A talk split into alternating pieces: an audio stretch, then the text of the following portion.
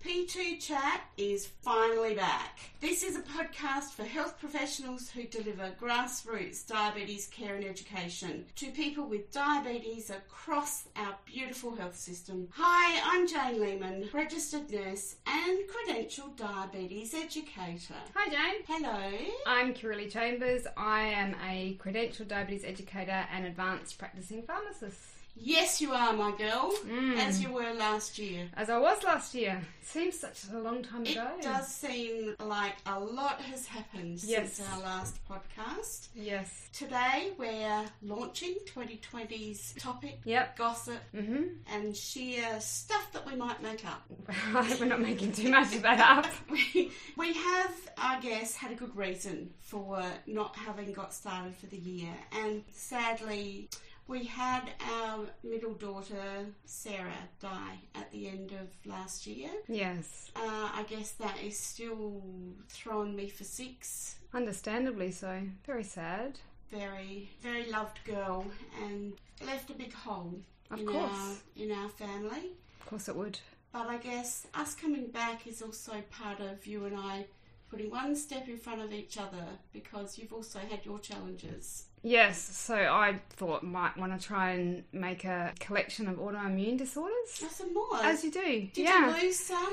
No, no. I, well, I was really trying to, but I thought rather than just have lupus, celiac disease, type 1 diabetes, that I might also get psoriatic arthritis. Because, you know, why not? Snap! Yes! Yeah. Oh, you just wanted to emulate me I again. know, I know. Well, I thought, you know, if we were going to do the podcast, that we might as well just gel and Absolutely. form one. Well, I am sorry to hear that because I also know that that is a very painful condition, and along with all your other stuff. So I'm sure over the year we're going to hear more about some of that. Mm. because of where things are at in both of our lives and just experiences we've had of late, we would get the year kick-started with a look at the acute versus primary care continuum of diabetes management. There's certainly a bit of a disjoint, isn't there, between what happens in the primary care setting versus the, the hospital care setting. I think there's this very real changing role of acute care admissions, which we thought we'd explore, and also talk about some of the things that may help with it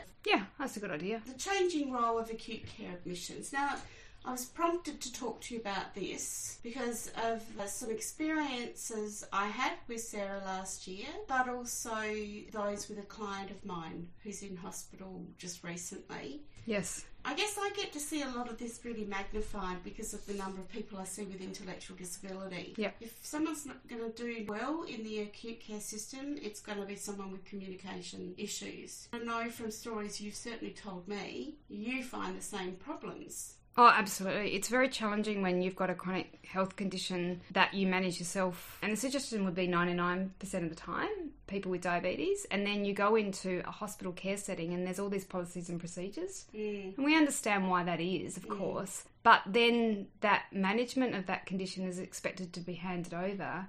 And that's where I think some of the issues, the forefront is who then takes over that role of the management of diabetes. It's not necessarily going to be the healthcare professional because people with diabetes, particularly those with type 1, are not used to handing over their management of their diabetes at any point. No. And if they're well enough still in a healthcare setting to be managing their diabetes, there, there lies the debate. Who then takes over? Do, does the person with diabetes still manage their condition in a hospital setting? Mm. You know, that's not a yes or no answer, and that has to be open for communication and open communication. And often that just doesn't happen in a healthcare setting like no, a hospital. and people with type 1 diabetes who are looping Yes. and are using pumps and CGMs that talk to each other have learned through artificial intelligence Yes. to react to that person's condition. The hospitals are in no way in a place to be able to support people with that except for the person doing it themselves. Correct. You know, of course, if the person goes in unconscious or is so unwell that they can't look after themselves, then that management comes off, of course, and they're put on IV. But there should be no reason why, if someone is lucid and is able to care for themselves and is able to manage that system, that they shouldn't continue to manage it and manage it well. Mm. So I would say the majority of nurses would not have any idea about what looping is if you said it to them. And most nurses have never set eyes on a pump or a CGM before. You know, I've heard and read on Facebook posts people have had their CGMs ripped off them just because there's no understanding of what that is or um, what it does. And people that are self funding CGMs, you know, that's a $100. Yeah. That's an expensive lesson to be learnt or taught. And it would be incredibly disempowering. You know, it's almost assault. If you don't give approval for something like that to be done, if Yes. you try and take that off someone physically, then that is assault. That's absolutely correct. And of course, Tiddles agrees with that. Tiddles is Um, very upset by the sounds of. Tiddles the cat is very concerned about the rights of people with diabetes in hospital. course. coming to a poster near you. I think we've just come up with a fantastic idea for our very first public health strategy. Mm. Tiddles the cat, meowing ferociously. Get your hands off my CGM. Well, that does uh, have a whole um, uh, new verb on the, the meow meow. It does. So for people who haven't understood that joke, the meow meow is the device that lets the well, it's the artificial intelligence part of the equation with looping, isn't it? Yeah, it's one of the systems that can connect. We won't say which system, but it's not supposed to be a CGM, but it will connect a certain device and turn it into a CGM. Oh, that's right. Yes. With a great meow meow as it does it. No, it doesn't really. But uh, you can see that uh, the year's going to be interesting. and it will depend on how much I've edited out as to how much of that stays. All right, so acute care admissions. What I'm finding is that I'm getting people who are presenting to casualty. I had one man who presented, I think I added up about seven or eight times over February to one of the accident and emergency departments here in Adelaide. And it was because he was concerned that his glucose levels were up in the 20s in the evening. Mm, he must have felt awful, the poor man. Exactly. Hasn't been feeling well. He also has mental health issues, and not one unit got changed on that man's insulin, even though they continued to send letters back to the GP. The GP had not been acting on things for quite some time with the advice that they were being given. So, is that does that come down to the inability of the communication, or is it that the GP didn't feel comfortable? Was there a breakdown in? Well, I suspect it's a number of things, but wouldn't you think if someone keeps representing, would you not ring the doctor? Mm. to find out what's going on, or would you? I mean, it seems now. I will say this man has an intellectual disability, but he can speak for himself. He takes himself up there, or he calls the ambulance. Yes. Now, I'm not saying it's an appropriate use of the emergency department. We've been working very hard to also get this person a lot more support in new accommodation, but all that takes a while to happen Of course. there was that side of it. You know, the presenting issue was very much seen as a primary care problem, but there was no action taken for the fact that there were so many times this man kept coming in about liaising with the GP. Can I ask, you may not be able to answer this question, was there no endocrine registrar or endocrinology consult done at, at the emergency level? No, because it was happening, oh, I suppose anything from sort of 9, 10 o'clock at night. Sometimes he'd then get discharged from casualty at 3am in a taxi. Right, But the fact that it's, and that was only this month, this has been going on for quite some time. right. I found it really interesting. He would say to me when we were talking about it, they're just not listening to me. Yes. Well, clearly not if he's, if he continues to represent. Mm. This may be my ignorance with how the emergency system occurs. Does the emergency system not have the facility to call whatever specialist is required at the time? Are there not endocrinologists on call? I don't know. I do suspect that when someone has an intellectual disability, they also get labelled. I would imagine that's very true, yes. So he was presenting as what was deemed inappropriate problem. The problem he was presenting with was not being addressed. So they would turf him back to primary care. It wasn't happening in primary care, so he would go back. Having also presented a week or so ago at the Disability Royal Commission, their first health hearing was presented. One thing that was presented by the person who gave their witness statement before me was just around, for example, palliative care. So, Mm. this palliative care specialist was reporting on the fact that she should have seen over 200 people with intellectual disability in the 20 years that she was been working in that specialty service. Now, she's seen nowhere near that number of people. Goodness me. She also provided about six case studies of people who had, for example, a condition that with treatment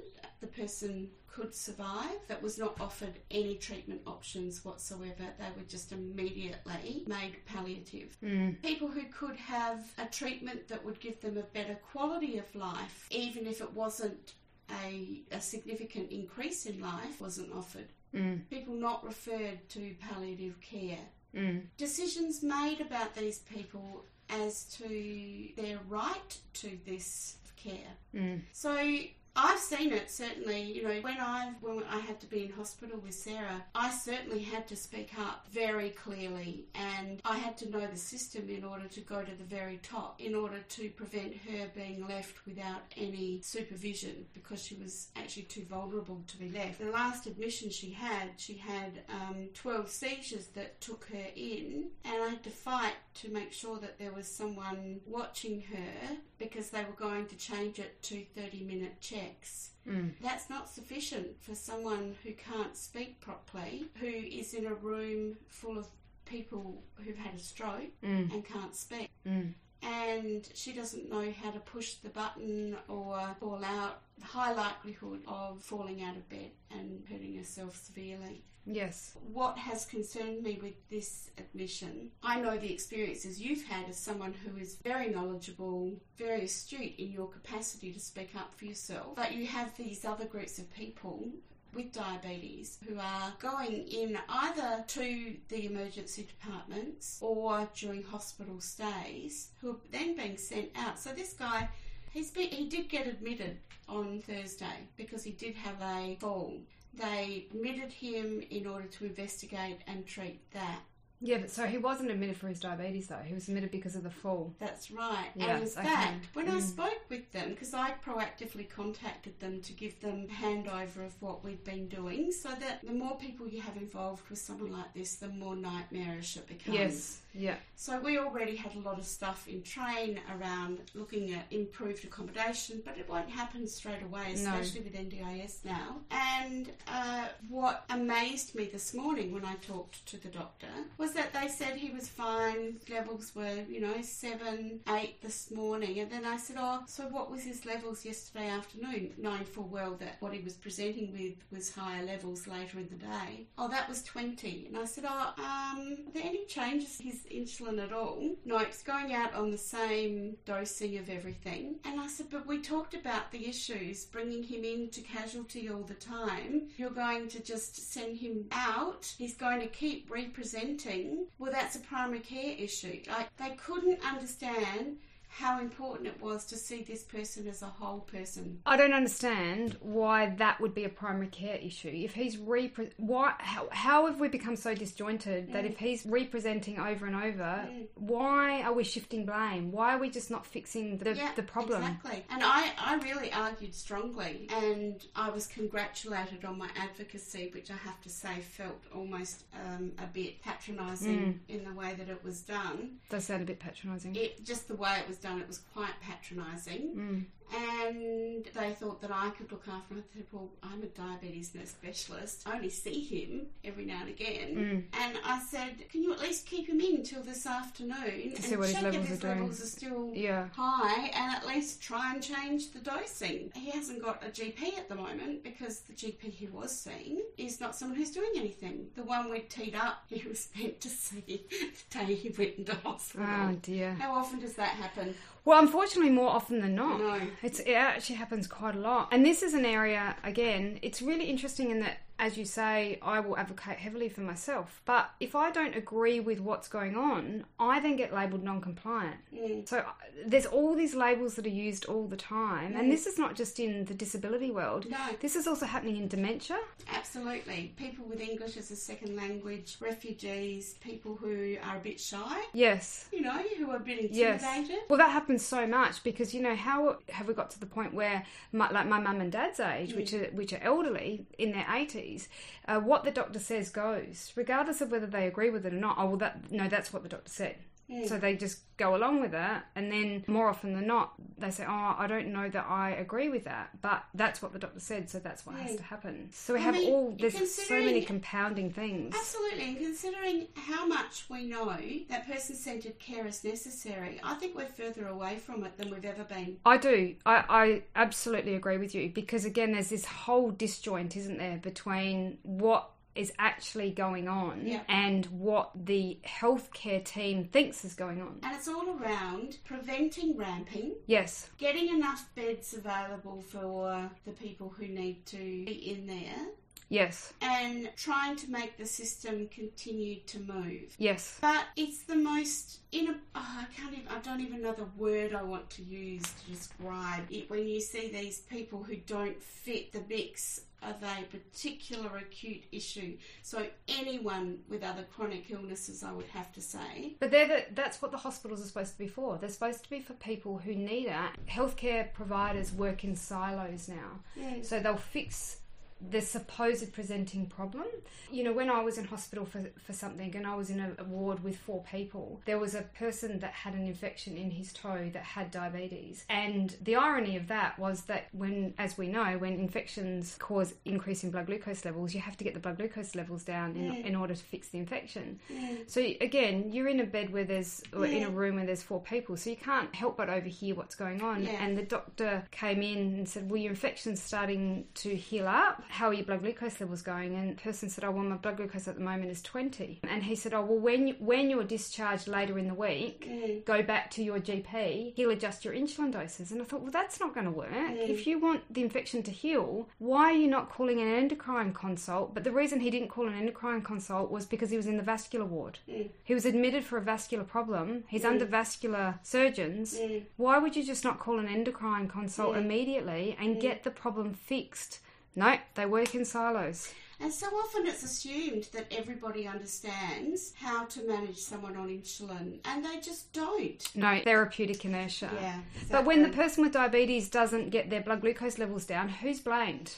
It's not it's not the healthcare Hmm. No, system, it's, it's- the person It's with the diabetes. person, absolutely. I've argued here in South Australia and have spoken with our health minister here and said you need to be using the skills of people like me. Yes. So there's pockets of people who have got really high level skills. In my case, it's intellectual disability and diabetes care. Yeah. Now, I can't see this guy for much longer because his NDIS money is running out.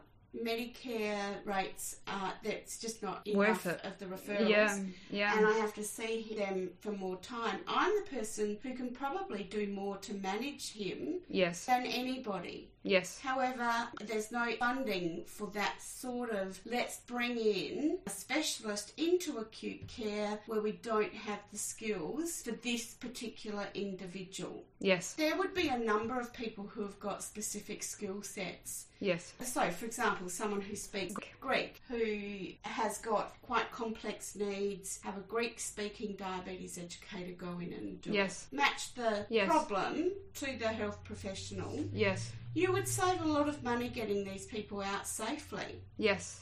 Well, as I was saying to you, the new system is changing. That's what we we're having a conversation earlier Mm. today. If that person represents within, a se- I think it's a, se- don't quote me on the numbers, but within, I think it's a 72 hour block into the same hospital, the hospital gets paid less. So the person who's had the admission, Yes. after they're discharged, if they return within 72 hours, Yep, the, the hos- Medicare funding Per will be bed. per day if Yes. that previous admission drops. Uh, not the previous admission, the new admission. If they're readmitted Ah, for the right. same thing, Yeah. because the funding has all changed. the Which funding, means the danger is they won't lose the funding, they just won't admit the person. Correct, but they, they have to if there's a if there's a significant problem. Well, you'd think so, but I don't think they do. Yeah, You know, they don't seem to look at the whole issue as to why someone's presenting. I mean, they do if it's in their best interest to do so. yeah. Or if there's a complication from I no, if there's a complication, I think they still because they're not they can't foresee that complication Mm. um, was to occur. Well, I mean, there are a few things that we think will, will help in this space in the future, aren't yes, there? correct. So you've been, as have I, involved in the National Diabetes Nursing Education Framework. Yeah. So that's about um, trying to um, give some scope and framework around educating nurses in hospitals about diabetes. And, you know, there's di- obviously different levels. So Um, I think it sets the minimum standard of what, for example, a registered nurse should know.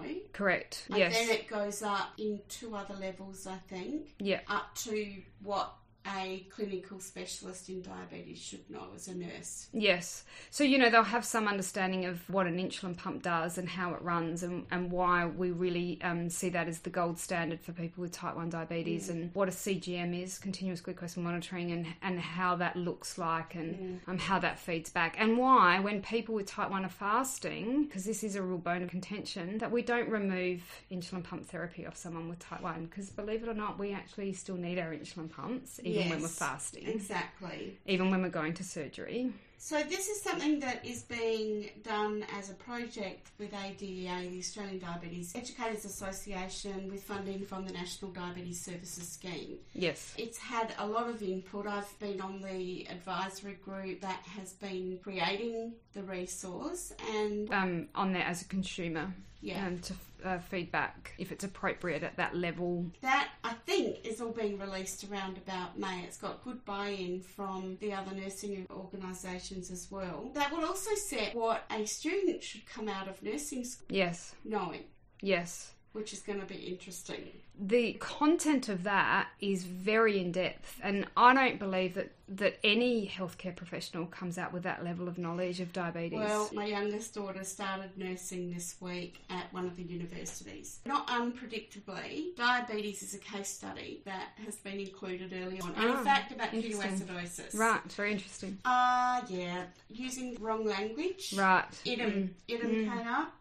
Uh, type 1 diabetic was written up. Uh, older insulins. Protophane? being- Protophane No, that no, not that old. Oh, really? Not monotab? Not monotab any. any... Well, not yet. Oh, right.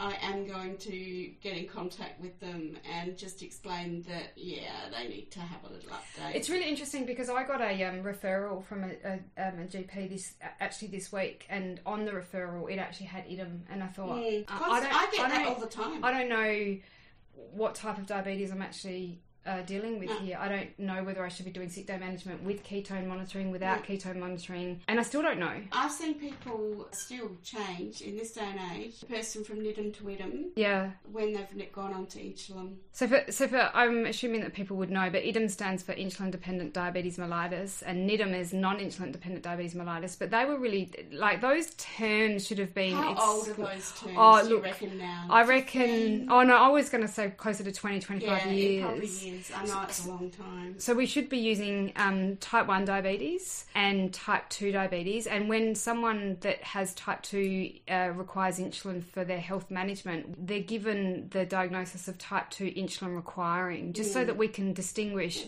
um, the difference between someone that has type 1 needing insulin and type 2, just for things like ketone monitoring and sick day management So if mainly. people are still teaching the Yes. wrong terms. Yeah, yeah, yeah. Yeah, What oh, yeah, chance yeah. have students got? Yeah. Now, I might add, the poor girl, I walked in with an armful of books, yes. so excited to be passing my diabetes wisdom on. And she just got completely confused, no doubt. And so Tricia Dunning's Oh, Nursing yes. Care 101. Edition 3 is now sitting proudly on her desk. She'll be able to teach the course by the end Oh, of if she's I finished reading that have book. high hopes for that girl that she won't make the mistakes that her lecturers are trying to teach her. Oh dear. I'd love to know who's actually uh, teaching that course. Uh, Hmm. I, well, I'm, you know, I, I might be able to find out, I reckon, and just you know, send in a few. I'm sure they'll be so happy to hear. Well, uh, that my we- daughter's doing the course. We, were, we might be labelled non-compliant because we don't uh, Oh. teach the idioms and the nidums. Well, Oh, I think a pain in the whatever will be called. But the other work that is going to help, I think, in this um, ac- acute primary care space is the diabetes and disability work that's been done also by ADA with NDSS money. And that's going to have a whole heap of resources, of, Excellent. um, all sorts of things uh, being released in I hope May. your resources, Jane. Uh, well, I was on the advisory board to start with. Great. And then I had to step down because I was required to do some of the creation of Great. the resources. So I'm so excited because the feedback from consumers on these have been great. So Excellent. there is going to be some, five short videos. Yep. There's also some written handouts, but there's also a process that support workers can use to work with the person with diabetes and intellectual disability in planning to go to the doctor and Oh, what that's they a want great to idea, ask yeah. them, how they're going to be involved with that, and also another resource how they can follow up on the information and advice that's been given to them Yep. while they're designed, I guess, for a GP, they're not really just for the G- GP, they're for any health professional. Yeah. And I think that kind of thing is going to start getting people who maybe aren't quite as confident, more confident before they go. You could use it before going to emergency as well. Yeah. And if it works with people with intellectual disability, it's also going to work with people who have English as a second language Or dementia again, or or what, just pretty not much anyone. confident. Yeah. you want to build Yeah, up yeah. your skills in this area. Yeah. It's actually taking a process, and I think too people should be, I guess, listening out for information about the Disability Royal Commission. Yeah. That has a pretty broad reporting capacity, and people can also send in their own submissions. So, if you put in your search engine Disability Royal Commission, I've done presented one at the hearing, but you can also write. I, I am going to write one around diabetes Yep. that I'm going to send in as well. Everything is read and processed and considered by the Royal Commission. It's a bit like the the aged commission because that's Very one much. that's happening as well. And this is a really good chance for people to give suggestions of things that they've found works Yep. in this space to improve the health outcomes of people with intellectual disability. You know, just have a look on the website. It's an easy to navigate website. But also, if you can, the health hearing was held in Sydney over two weeks, it might be two weeks ago now. You can also watch some of the recordings. Hmm. There's also transcripts. Hmm. If you have an interest in that area, please do go and have a look and consider sending in any of your concerns, but also any recommendations for how to improve. We're so lucky to live in a country that is a democracy. When things go wrong, to be able to explore things to that depth provides many lessons for us all in Yes. how to do things better. Yeah. So that's it for us this week, I reckon. I Kimberly. reckon. I reckon I just think- to ease us back into the land of Yeah. podcasts. Yeah, I mean, I was glad I found the program. I wasn't sure where it was. Got the microphone back up and racing, and I We think, remembered who we were. yeah, we just don't know who's P1 and P2 still. That's okay. uh, we'll work probably it never out. will. No, that's all Probably right. never will. We could spend all year exploring that. We could. PhD time. No. I really don't think that that's a good idea. You can find the P2 chat episodes on Whooshka! iTunes podcasts and also Spotify. Why not listen on your commute to work, when you're exercising, when you've got a few moments in a busy day? Yeah, well, there's, the commute to work would be great because I was getting a little bit frustrated today. Were you? Yeah. Oh, See, no podcast to listen to. Sitting in my commute to work, thinking, "What am I going to do?" Now I've got something to do. so have I. I've got to edit this. While you sit in your car listening to something. Yeah, Please subscribe and rate and review. We did record some extra things for the end of last year. We're going to edit those and, and put those out there soon as well. And hopefully, we can get ourselves back into a bit of a routine and if anyone's got any suggestions of what they'd like to hear, please uh, email those through. to Jane with a Y, J A Y N E, at edhealth.com.au. But for now, it's goodbye Bye. from me, Jane Lehman. And goodbye from me, Kiralee Chambers. Chat, Chat soon.